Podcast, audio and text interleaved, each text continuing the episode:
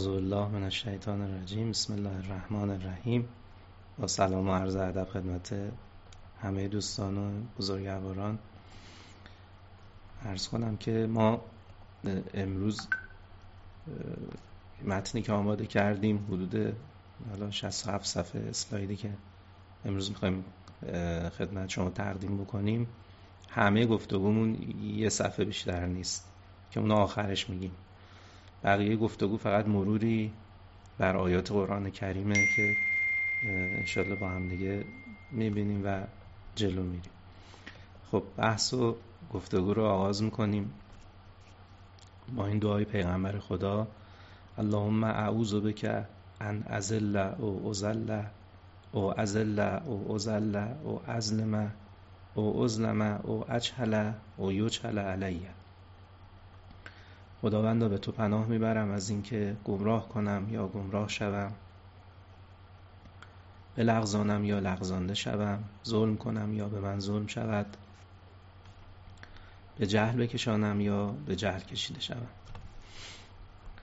السلام علیک یا ابا عبدالله.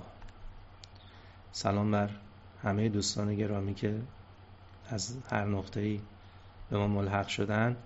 جلسه ششم مروری بر سرگذشت هدایت یافتگان در قرآن کریم. خب ما تا اینجا چند تا فصل رو تقدیم کردیم. فصل آخری که تقدیم کردیم در جلسه گذشته بیان یک نمونه از هدایت هایی بود که خدای تعالی در قرآن کریم انجام داده که این صفحه که ملاحظه کنید خلاصه تمام گفتگوی جلسه گذشته بود و شاید جلسه قبلش که خداوند در یک کارگاه عملی بدون ترتیب دادن هیچ گونه بحث و گفتگوی معرفت شناسی فقط و فقط در فضای تجربه حضور قدرت بر تنگ گرفتن را به یونس نمایش داد. نه نمایش بسری بلکه نمایشی که یونس تماشاچی آن نبود بلکه خودش در وسط میدان بازی بود. ما بر سر یک انتخاب هستیم که باید انتخاب کنیم. آیا می‌خوایم وارد میدان بازی توحید بشیم؟ یا اینکه بنا داریم تا آخر به عنوان یک تماشاچی فقط در این صحنه تماشا کنیم و از موحدان سخن بگیم و سری تکان بدیم و آهی از حسرت از دلمون بر بکشیم و و بعدم به همون سبک و سیاق زندگی همیشگی خودمون ادامه بدیم. اینجا یه تصمیم باید گرفت و یه قولی باید داد به توحید که دیگه این در اختیار هر کسی است. حالا آنچه که امروز با آن همراه می‌شویم نمونه از تربیت در زمین بازی و نه در جایگاه تماشاچی توسط یکی از مردان الهی. در داستان قبلی خداوند یک مرد الهی رو تربیت کرد. حالا در این داستان یک مرد الهی می‌خواد انسانهای عادی مثل ما رو تربیت بکنه. می‌خوایم ببینیم اونا چجوری تربیت می‌کردن. آیا اونا هم مثلا یک کلاس درسی تشکیل می‌دادن یک سخنرانی می‌کردن دوره برگزار می‌کردن سمینار برگزار می‌کردن یا مثلا دروس معارف رو آموزش می‌دادن یا اینکه مثلا تست کنکور می‌گرفتن چیکار می‌کردن چجوری مردم رو تربیت می‌کردن. این تربیت داستان سلیمان علا نبی و آله و علیه السلام و قوم سبعه که یکی از داستانهای شگفتانگیز قرآن کریم چند تا بعد شگفتانگیز درش هست. ما فقط به یه بودش می‌خوایم اشاره بکنیم. شاید این اشاره که امروز قراره بشه به این داستان حالا سابقه قبلی در تفاسیر تا اونجایی که من می‌دونم نداشته باشه. یه برداشته تازه از این آیات باشه. حالا ببینیم با هم دیگه در پایان با اون برداشت می‌رسیم. این داستان چند تا فصل داره. مثل یه سریالی که داریم تماشا می‌کنیم از زبان قرآن بریم جلو ببینیم که قرآن چگونه نقل می‌کنه. فصل اولش خبر آوردن خود از قوم سبعه که البته خود این فصلم یه شگفتی درش هست که چگونه یک پرنده می‌تونه یه چنین گفتگویی رو با یک ولی خدا برقرار بکنه و این چه قوه فهمیه که حیوانات می‌تونن داشته باشن. بر تقدیر چون موضوعمون فعلا اینجا نیست رو این تمرکز نکردیم فقط عبور کردیم که داستان از اینجا آغاز می شود که سلیمان در هنگام بازرسی از لشکریانش متوجه غیبت هدهد شد و بعد این جمله رو گفت که و تفقدت تیر سلیمان از وضعیت پرندگان سوال کرد و گفت مالی لا ارل هدهد. چه شده است که هدهد را نمی‌بینم؟ امکان من القائبین. آیا من نمیبینمش یا اینکه اون قایبه از این صف لشکریانی که آمدن و صف بستن؟ بعد گفت که لعذبن نهو عذابا شدیدن او را به شدت مجازات می‌کنن خاطر اینکه قایب شده. معلوم شد که قایبه و بعد از اینکه معلوم شد قایبه این جمله رو فرمود که یا به شدت مجازاتش می‌کنم یا بدتر او لعذبهن نهو یا او را ذبح می‌کنم او لیعتینی به سلطان مبین. مگر اینکه برای غیبتش دلیل روشنی به من ارائه دهد که این چطور شده که از خدمت سرباز زده و حاضر نیست.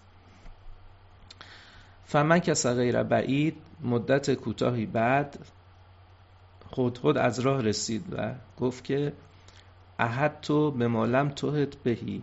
به خبری آگاهی پیدا کردم که شما از آن بیخبرید. حالا این جمله خیلی جالبه که سلیمان با همه اون لشکر و امکانات و لشکر الهی و اینها خود یه پرنده کوچیکی اومده از راه رسیده میگه من یه چیزی می‌دونم که شما نمی‌دونید و تو کم من سبعن به نبعن یقین. یه خبر قطعی هم از سبع برای شما آوردم. چون اوضاع اوضاع خطری هم هست در مرز مجازات این کلمه یقین رو اضافه می‌کنه که این خبرم خبر دروغی نیست یقینیه. یه خبری آوردم از مملکت سبع. بعد این جملات و سگانه رو گفت که انی وجد تو امرأتن تملکهم زنی را در آنجا یافتم که بر آنها حکومت می کند و اوتی تو من کل شی. و همه چیز در اختیار دارد.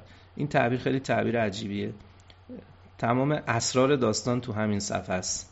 اسراری که بعدا اتفاق میفته اوتی تو من کل شی من کل شی یعنی از هر چیزی که بگین یه امکانی داشت. از تمام امکانات موجود در اون زمانه یه نمونه ای داشت. اوتیت اوتیت من کل شی. از هر شیء بهش خلاصه عطا شده بود. معنیش اینه که هر امکانات که در روزگار اون روز وجود داشت این بالاخره یه نمونه ای از اونو داشت. و لها عرشون عظیم. و یک تخت پادشاهی عظیمی داشت که حالا وقتی در مقابل عظمت سلطنت سلیمان داره از اون تخت عظیم حرف می‌زنه معلومه که این تخت یه ویژگی خاصی داره. یعنی یه صنعت خاصی داره که اون صنعت خیلی صنعت ویژه‌ایه. خیلی این تخت تخت پادشاهی تخت عظیمیه. از این آیات سه تا کلید واژه بیرون میاد. خصوصیات سگانه ملکه سبع رو توصیف می‌کنه. یکی نشون میده که این قدرت و سلطه داشت. بخش اول که گفت انی وجد تو امرأتن تملکهم. تملکهم یعنی مالک اینا بود. خلاصه سلطه داشت برشون سلطه در حد مالکیت. ملکه تامل اختیار مملکت بود. بعدا هم در گفتگوهایی که میشه معلوم میشه که این ملکه بسیار قدرتمند بوده بسیار هم عاقل بوده. بسیار عاقل و بسیار قدرتمند. دارایی و امکانات فراوان دومین خصوصیتش بود چون آیه میگه اوتیت من کل شی من کل شی. یعنی از هر امکانات که در روزگار در عالم بوده این یه چیزی داشته خلاص یه نمونه ای داشته. و سومین خصوصیت که داشته صنعت سازه های عظیم بوده چون این تخت یه تخت فوق العاده بوده و لها عرشون عظیم. پس قدرت دارایی و صنعت اینا خصوصیاتی بوده که در سرزمین سبع بوده و ملکه سبع مالک این خصوصیات سگانه بوده. بعد شروع کرد به یک گفتگوی خیلی عجیب که حالا این نتیجه این دارایی ها چی بود؟ بله اینا رو داشت این سه دسته امکانات رو داشت. اما نتیجهش این بود که وجد توها و قومها یسجدون للشمس من دون الله. مشاهده کردم که آن زن و قومش به جای سجده در برابر الله در برابر خورشید سجده می‌کنن. چرا در برابر خورشید سجده می‌کردن؟ چون انسان طبعا به دنبال صاحب اثره. بالاخره اینا تماشا می‌کردن میدن این امکاناتی که در عالم هست این امکانات خورشید داره ایجاد می‌کنه. اگه یک روز صبح خورشید طلوع نکنه همه این امکانات موجود در عالم از بین میره. پس مدبر عالم خورشیده. خورشیده که روزو میاره خورشیده که گیاهان رو رشد میده کشت و زر به وجود میاد غذای انسان تأمین میشه و سایر امور. زین لهم شیطان و اعمالهم. حالا اینجا واقعا شگفته که یه پرنده چطور اینا رو ادراک کرده. البته شگفت از اینه که چطور ما اینا رو ادراک نمی‌کنیم. این شگفت تره جمله ما که میگم مقصودم خودم امثال خودم میگم. جمله ذرات عالم در نهان فاش می‌گویند روزان و شبان. ما سمیعیم و بسیر و باهوشیم با شما نامحرمان ما خاموشیم. سلیمان چون محرم بود این پرندم زبان باز کرده میگه زین لهم شیطان و اعمالهم. شیطان اعمالشون رو برای اینا زینت داده بود. حالا این شیطان رو از کجا می‌شناسه؟ زینت عمل رو از کجا می‌فهمه؟ خیلی شگفت انگیزه فصدهم عن السبیل. آنها رو از راه هدایت باز داشته. فهم لا یهتدون. و اینا اصلا راه هدایت رو پیدا نمی‌کنن. پس از اون طرف اون امکانات سگانه از این طرف هم زینت شیطان این دوتا دست به دست هم دیگه داده و اینها به هدایت راه نمییابن بعد جمله بعدی رو گفت که دیگه واقعا دیروز که من اینا رو داشتم آماده می‌کردم همینطور تو شگفتی این جمله مونده بودم که اینو از کجا دیگه فهمیده؟ میگه الله یسجد لله الذی یخرج الخبء فی السماوات و الارض این کلمه خبء خیلی کلمه فوق العاده ایه حداقل یه جلسه زمان می‌بره راجبش صحبت کردن. خب یعنی از کتم عدم بیرون کشیدن. خداوند از کتم عدم بیرون می‌کشه. الان یه چیزی نیست ناگهان شما می‌بینید عالم زیر رو میشه. یه کرونا میفرسته از کتم عدم معلوم نیست از کجا اومد. و یه شرایطی رو فراهم می‌کنه از کتم عدم که این شرایط تا چند ماه پیش هیچ کدومش برقرار نبود.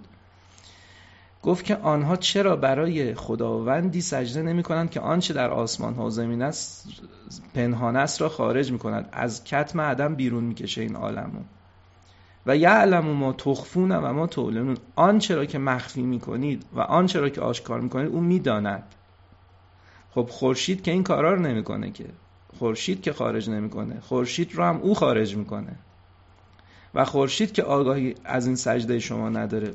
او از این سجده و عدم سجده آگاهی داره. مرحوم علامه طباطبایی خلاصه از این استدلال هدهد گفتن که میگن خلاصه استدلال این است که ایشان به جای خدا برای آفتاب سجده می‌کنن و آن را به خاطر آثار خوبی که خدای سبحان در طبیعت خورشید قرار داده است که تدبیر امور زمین و غیر آن به عهده خورشید است تعظیم می‌کنن. اینجا باید خیلی دقت کرد چون سر داستان از همینجا معلوم میشه. اینا به مدبر سجده می‌کردن. ولی مدبر رو خورشید می‌دونستن.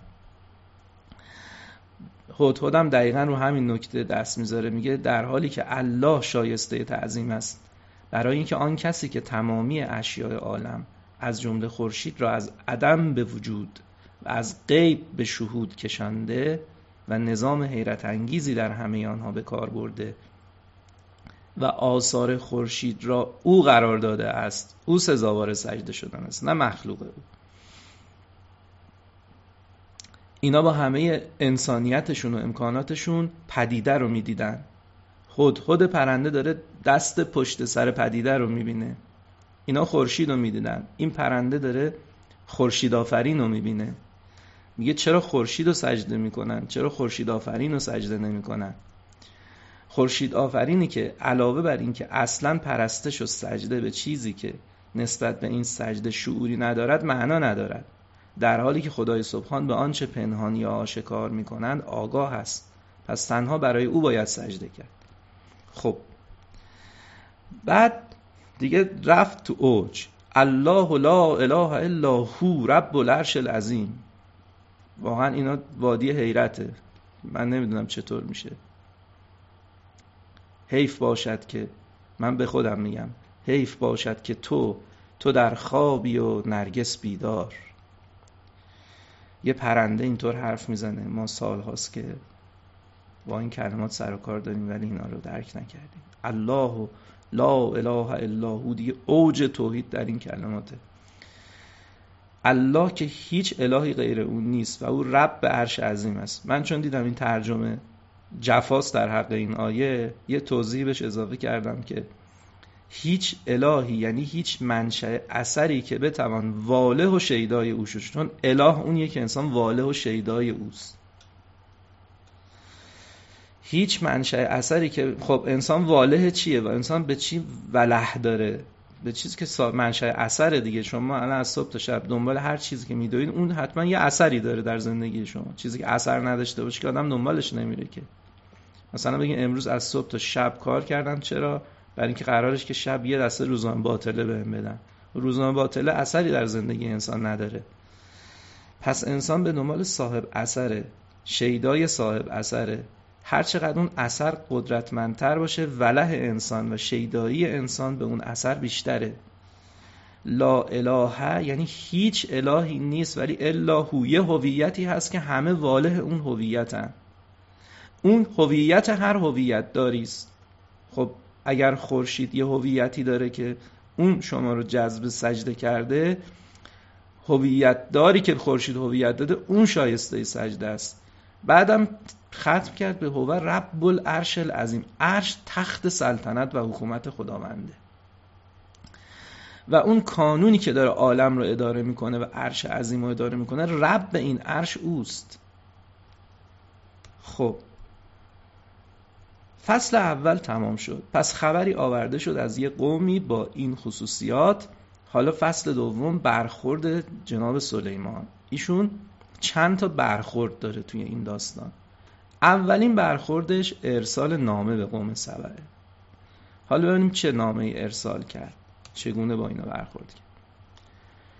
اولا گفت که باید در مقابل سخن تو تحقیق بشه. اینطوری نیست که هر کی هر حرفی رو زد بشه قبول کرد. الان روزگارمون روزگاری که هر کی هر حرفی که میشنوه فوری نقل می‌کنه. اما سلیمان گفت باید تحقیق بشه. قال سننظر از صدقت ام کنت من الکاذبین. باید بررسی کنیم ببینیم که تو راست گفتی یا جز دروغگویان هستی. اذهب به کتابی هازا این نامه منو ببر فالقهی الیهم. به اونها تحویل بده ثم تول عنهم فنظر مالا یرجم مازا یرجمون و نگاه کن چه عکس العملی نشون میدن. یه گوشه بیست تول عنهم یعنی برو یه گوشه بیست و ببین که اینا عکس العملشون در مقابل این نامه چیه. خب حالا قرآن چون کتاب هدایت دیگه اینجا نمیگی. حالا خود خود راه افتاده. و بعد از مدت ها بالاخره رسید به سرزمین سبا. و اینا رو دیگه حذف کرده. اون کنه مطلب میگه. نامه رسیده به دست ملکه سبع برخوردش اینه. قالت معلومش که جمع کرد اونایی که اهل مشورت بودن اینا ملع بودن. یعنی اون افراد مهم مملکت بودن. ملع چشم پرکن ها. ملع رو جمع کرد. یعنی وزراش اون کسایی که اهل مشورتن. قالت یا ایها الملع انی القی الیه کتاب کریم. ای قوم نامه با کرامت به من داده شده. از این نامه به کریم تعبیر کرد. خب این نامه چیه مضمونش؟ انه من سلیمان. و انه و انه این نامه از جانب سلیمانه و مضمون نامه اینه که بسم الله الرحمن الرحیم الله تعلو علیه و اعتونی مسلمین. همین. دو تا جمله بیشتر نبوده نامه. زیاد حرف زدن فایده نداره. کلی مقدمه و مؤخره و دو کلمه است. بسم الله الرحمن الرحیم الله تعلو علیه و اعتونی مسلمین. برتری جویی نسبت به من نکنید. و اعتونی مسلمین. و تس در به سوی من در حالی که تسلیم هستید. یک کلمه. ساده اگه بخوایم ساده بگیم ترجمه شو گردن کلفتی نکنید تسلیم بشید. خب. حالا ببینیم ما اگه باشیم همینجا به سلیمان اشکال داریم. آقای سلیمان این چجور هدایت کردنیه؟ نامه نوشته گردن کلفتی نکنید تسلیم بشید. خیلی آخرش میگیم چرا اینجوریه؟ خدا وکیلی اعتراض نداری؟ این چه جور نامه نوشتنیه گردن کلفتی نکنید تسلیم بشید. خب. این ملکه عاقل قالت یا ایها الملع افتونی فی امری ما کنت قاطعتا امرا حتی تشهدون. گفت ای قوم نظرتان رو در این کار به من بگویید که تا امروز بدون مشورت شما تصمیم نگرفتم. معلومه که آدم عاقلی بوده مستبد نبوده. ملکه‌ای بوده که مملکتش رو خوب بلد بوده اداره کنه. از بقیه عبارت ها معلوم میشه که چقدر عاقل بوده این خانم. خب مشورت به من بدید. قوم چی گفتن؟ گفتن قالو نحن اولو قوت و اولو بأس شدید. و الامر الیک فنظری مازا تأمرین؟ گفتن ما قدرتمند و سرسختیم. یعنی معنیش اینه که آماده جنگیم. ولی تصمیم با شماست. پس هر امری که بکنید ما در خدمتیم. مرحوم علامه طباطبایی اینجا فرموده که معلوم میشه که اینا نظرشون جنگ بوده. ولی اینجوری گفتن که احترام ملکه هم حفظش و ایشون بتونه تصمیم بگیره. این مدل یعنی که ما آماده جنگیم. ولی تصمیم با شماست. حالا ایشون چه تصمیمی گرفت؟ عاقلانه تصمیم گرفت. قالت ان الملوک اذا دخلوا قریتا افسدوها و جعلوا اعزت اهلها اذله و کذالک یفعلون.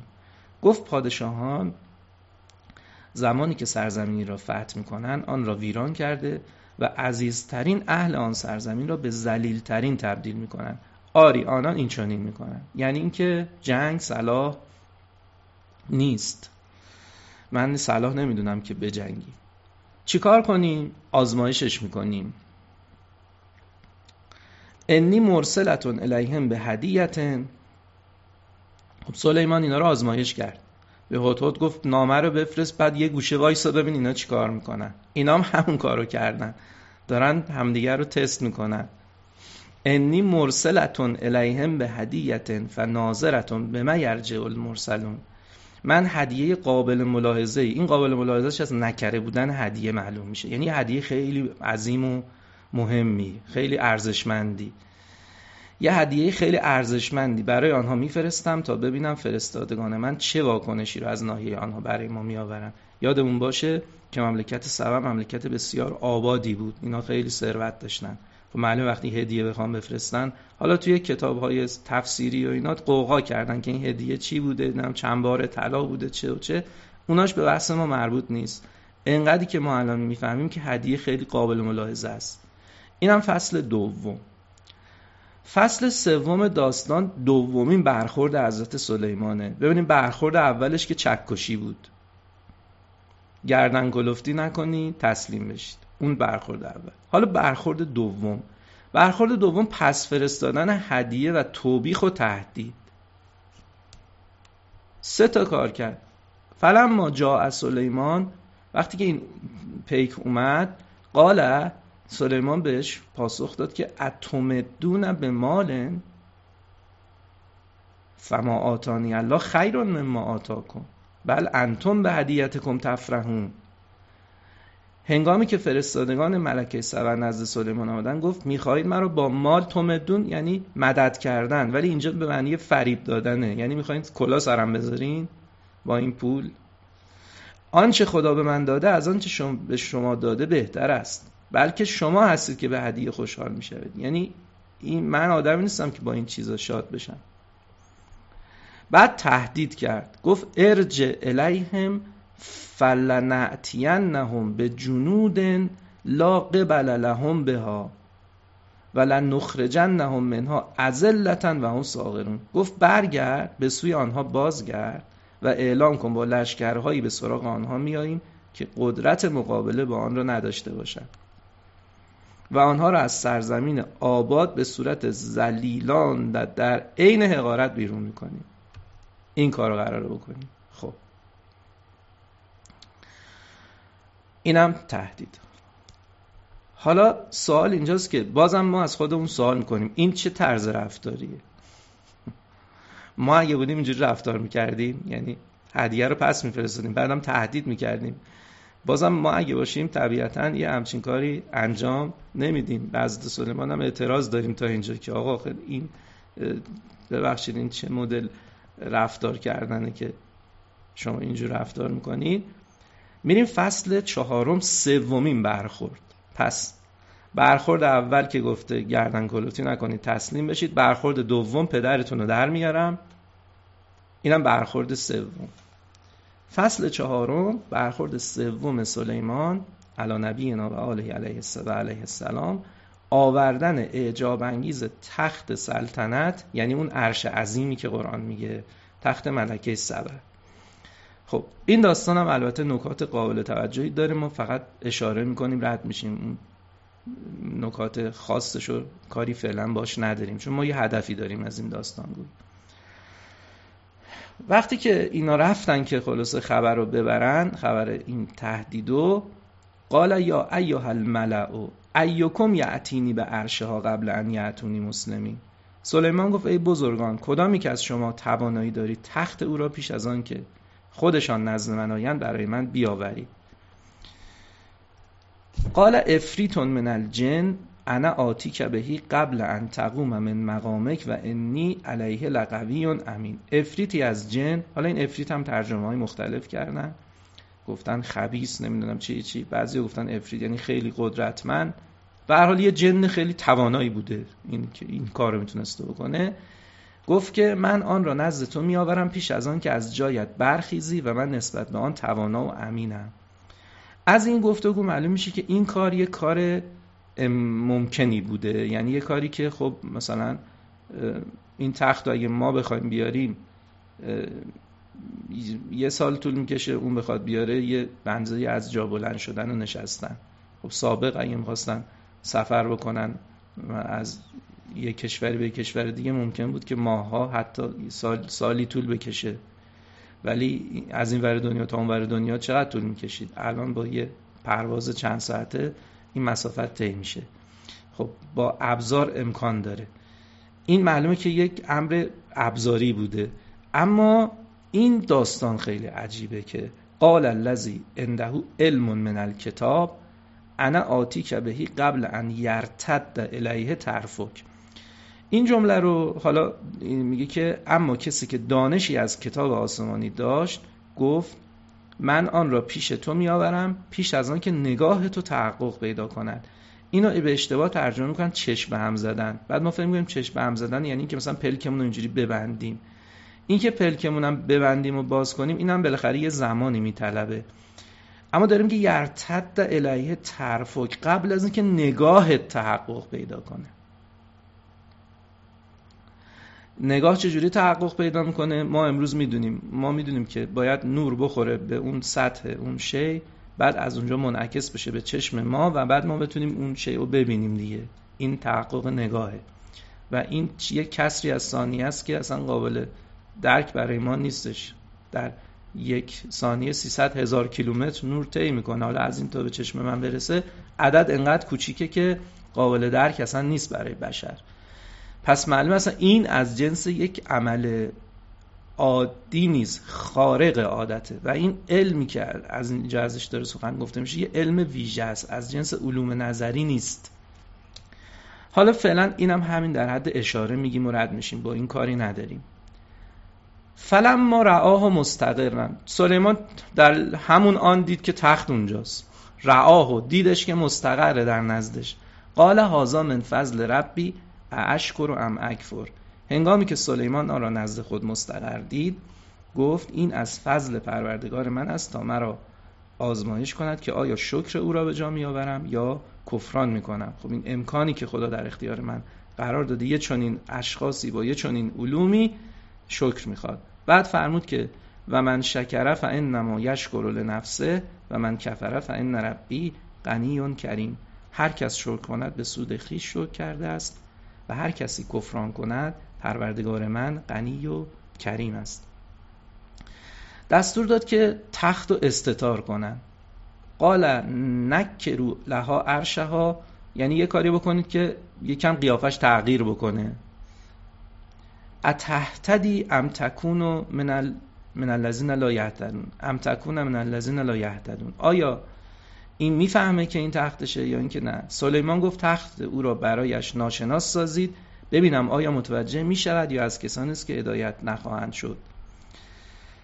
فلم ما جاعت بازم قرآن داستان نقل نکرده که اون پیکار رفتن و دوباره اونا اونجا تصمیم گرفتن که حالا بیان پیش سلیمان ببینن اوضاع چجوریه. بالاخره ملکه سبا معلومه که اومده. فلم ما جاعت قیل اهاکذا ارشک قالت که انهو هو. و اوتین العلم من قبلها و کننا مسلمین.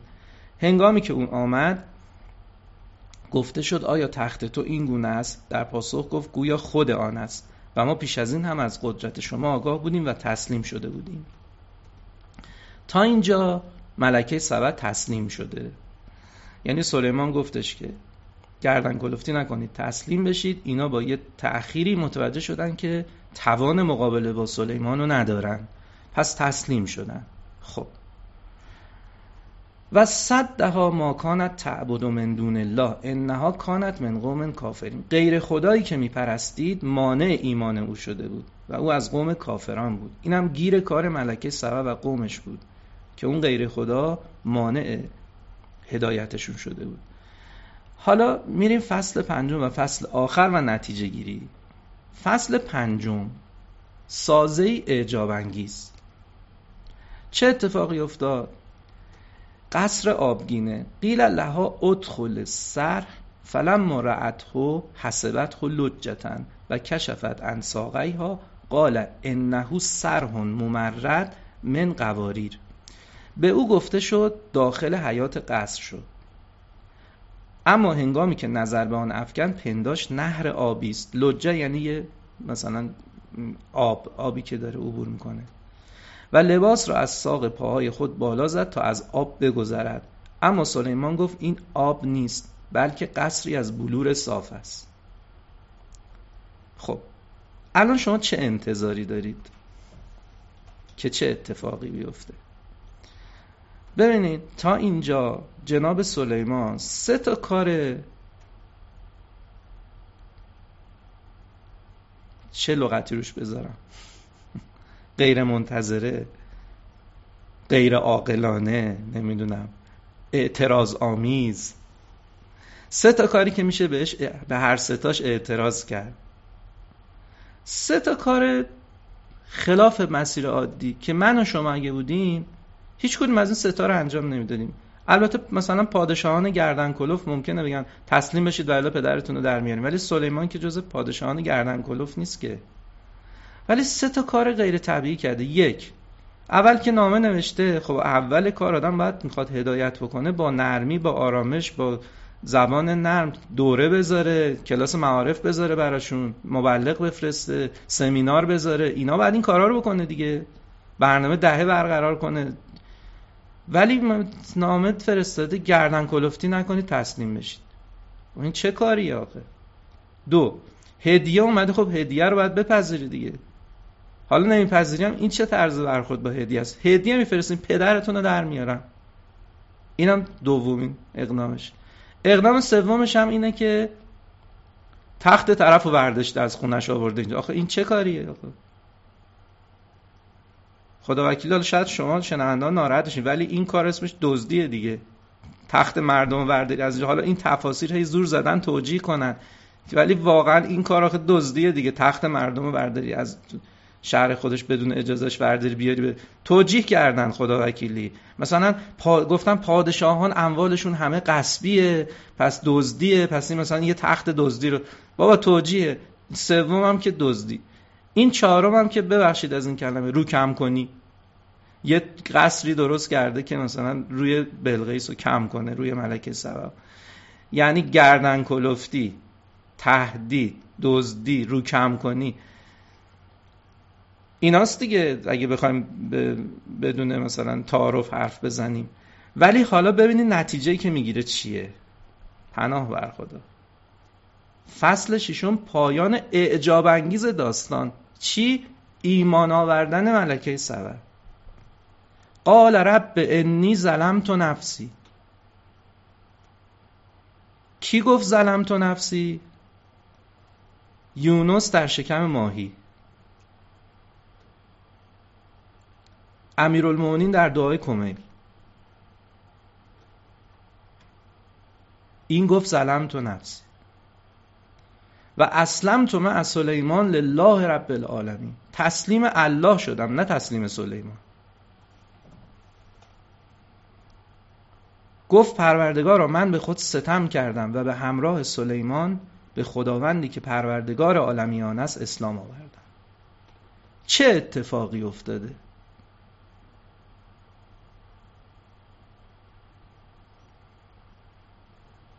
ببینیم چه اتفاقی افتاده. عرض من فقط اینجاست. ببینیم سلیمان چه کارایی کرد؟ یک دعوت به تسلیم. اینجا محترمانه شو نوشتم. اون فراز قبل بیادبانه شو گفتم. دعوت به تسلیم. تحقیر کردن دارایی و امکانات فراوان قوم سبع. نمایش قدرتی خارق عادت خارق یعنی شکافنده عادت یعنی قدرتی که قدرت طبیعی نیست. نمایش سازه عظیم و دوره خارق عادت.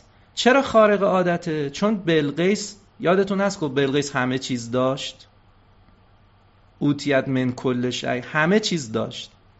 یعنی هر نوع معماری توی روزگار بود بلقیس از اون معماری یه چیزی داشت. ولی اینجا یه معماری نشونش داده که این معماری اصلا تو اون روزگار هیچ کسی چون این دسترسی نداره به چون این معماری. یادتونه گفت عرش عظیم داشت یعنی صنعت سازه های عظیم داشت. چهار تا کار کرده سلیمان دعوت به تسلیم تحقیر کردن دارایی نمایش قدرت خارق عادت نمایش سازه عظیم و خارق عادت. حالا یه بار دیگه نگاه کنید خصوصیات بلقیس و ملکه سبد چیا بود؟ قرآن میگه سه تا خصوصیت داشت. قدرت و سلطه. دارایی و امکانات فراوان. صنعت سازه های عظیم. اینا جلو چششو گرفته بود.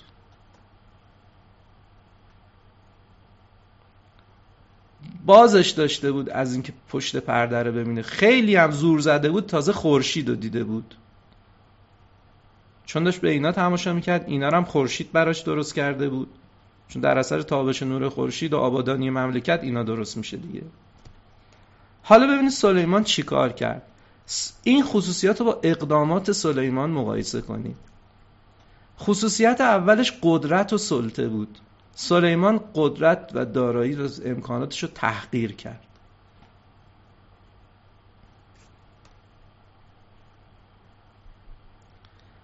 دارایی و امکانات فراوان داشت. من اینا رو جابجا نوشتم عذرخواهی می‌کنم. اینا مال اون صفحه است اون صفحه مال این صفحه است. اینا دیگه مال فشار کاری این روزاست ببخشید. اینو بعد جا اینو بعد جابجا کنیم این صفحه رو با صفحه قبل. قدرت و سلطهشو با نمایش قدرتی خارق عادت زیر سوال برد. قدرت داشتی؟ گفت حمله کن. یه قدرتی نشونش داد که با هیچ قدرتی مقایسه قابل مقایسه نیست. خب دارایی داشت داراییشو تحقیر کرد. صنعت سازه های عظیم داشت یه سازه نشونش داد که این اصلا نتونست تشخیص حتی بده. فکر کرد جوب آبه. یعنی چه کار کرد؟ یعنی چه اتفاقی افتاد؟ یعنی این اتفاق افتاد. نتیجه اقدامات عملی سلیمان این شد. این سه تا اقدام عملی که سلیمان کرد نتیجهش این شد که در پایان گفت قال رب انی ظلمت نفسی. و اسلم تو مع سلیمان لله رب العالمین.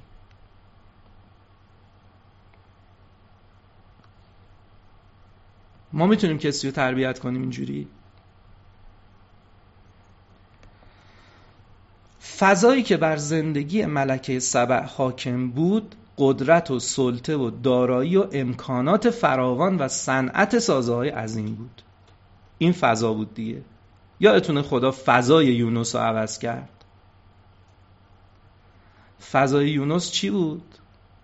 اینکه خدا نمی‌تونه بگیرتش. خدا فضا رو عوض کرد فضای گرفتن رو نشونش داد. فضای حاکم بر زندگی ملکه سبق قدرت و سلطه دارایی و امکانات فراوان و صنعت سازه های عظیم بود.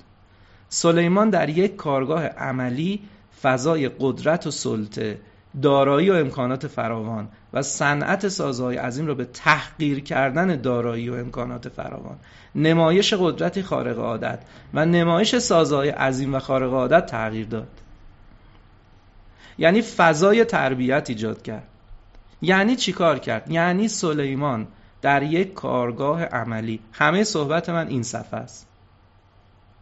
سلیمان در یک کارگاه عملی بدون ترتیب دادن هیچ گونه بحث و گفتگوی معرفت شناسی فقط و فقط در فضای تجربه حضور حقیر بودن دارایی قدرت و صنعت را به ملکه سبع نمایش داد.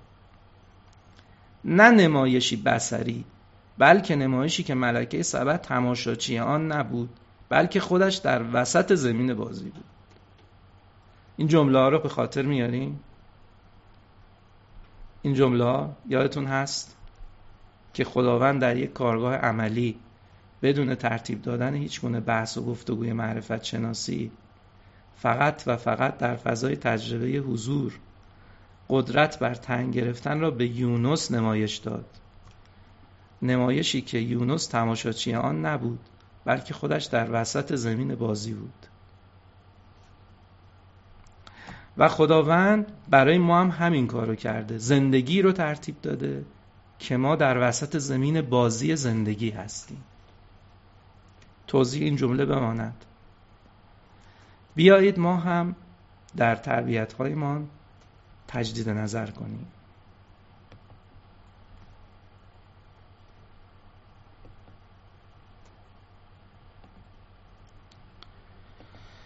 صلی الله علیک یا ابا عبدالله.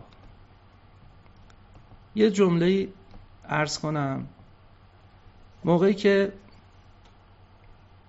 جناب ابراهیم به اسماعیل میگه که من در خواب دیدم که باید تو رو ذبح کنم جناب اسماعیل میگه که یا ابتف ما تؤمر. ستجدنی ان الله من از صابرین ای پدر آنچه که به تو دستور داده شده رو انجام بده. انشاءالله من از صابران خواهی یافت. ولی زمانی که ابا عبدالله در شب آشورا خبر از شهادت اصحاب و خاندانش میده جناب قاسم ابن الحسن سوال می‌کنه که آیا من هم شهید میشم؟ ابا عبدالله سوال می‌کنه مرگ در نزد تو چگونه است؟ ایشون پاسخ میده احلام من الاصل خیلی فرق هست بین احلام من الاصل و ستجدونی انشاءالله من الصابرین. شیرین تر از اصل من نمی‌دونم که امام حسین چه فضایی در شب آشورا درست کرده که اینطور اصحابشو و خاندانشو واله و شیدا کرده. و این مرز عشق و جنون و اینا در هم تنیدن و عجیب داستانی داستان روز آشورا و اصحاب ابا عبدالله. السلام علیک یا ابا عبدالله. خوشا به عشق و جانون. ای خوشا به شیدایی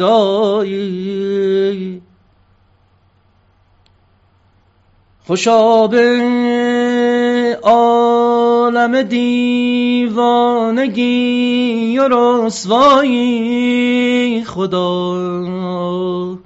آی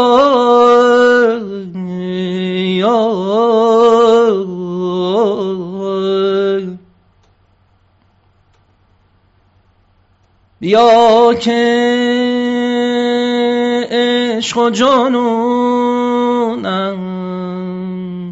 تو را کند مشهور. بیا که شهره شهرت کنم به زیبایی خدا. آی آی جان.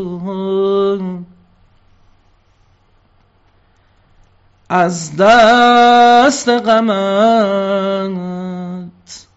خیمه به می خانه زدم باز.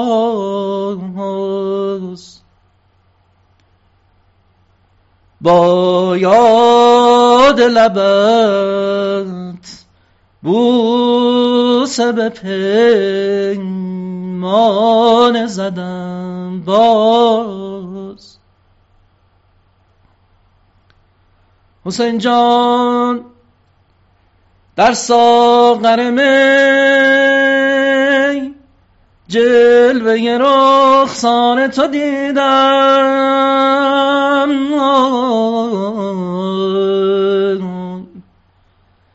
دیوانه شدم. نره مستانه زدم باز. این تنه غرق بخون مصحف پامال من است. این عزیز دل زهرا و حسین و حسن است. اربن اربا شده مثل علی اکبر پسرم. پیراهن از تن و تن پاره تر از پیراهن است.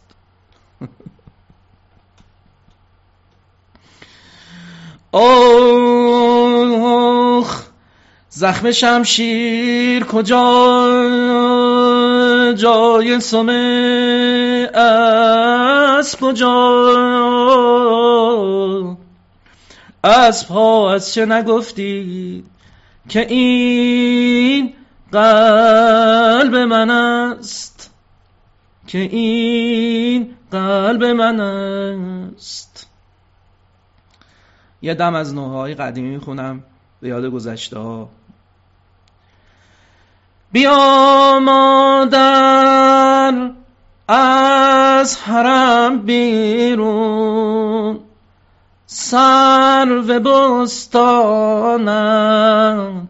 می رود میدان.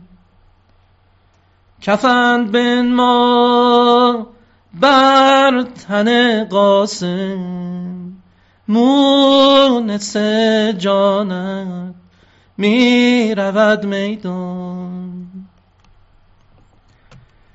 بیا مادر درد دل گویم این دم آخر با تو از احسان.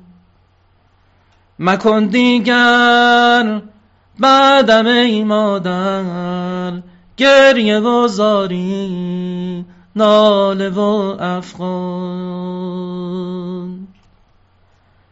اگر دیدی پیکرم را در خاک و خون غلطان صبر کن مادر. حلالم کن ناز و پرورده روی دامانت می رود میدان. قاسمم بر فرس تندرو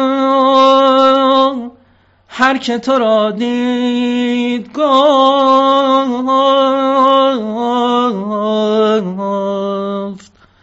باد گل سرخ را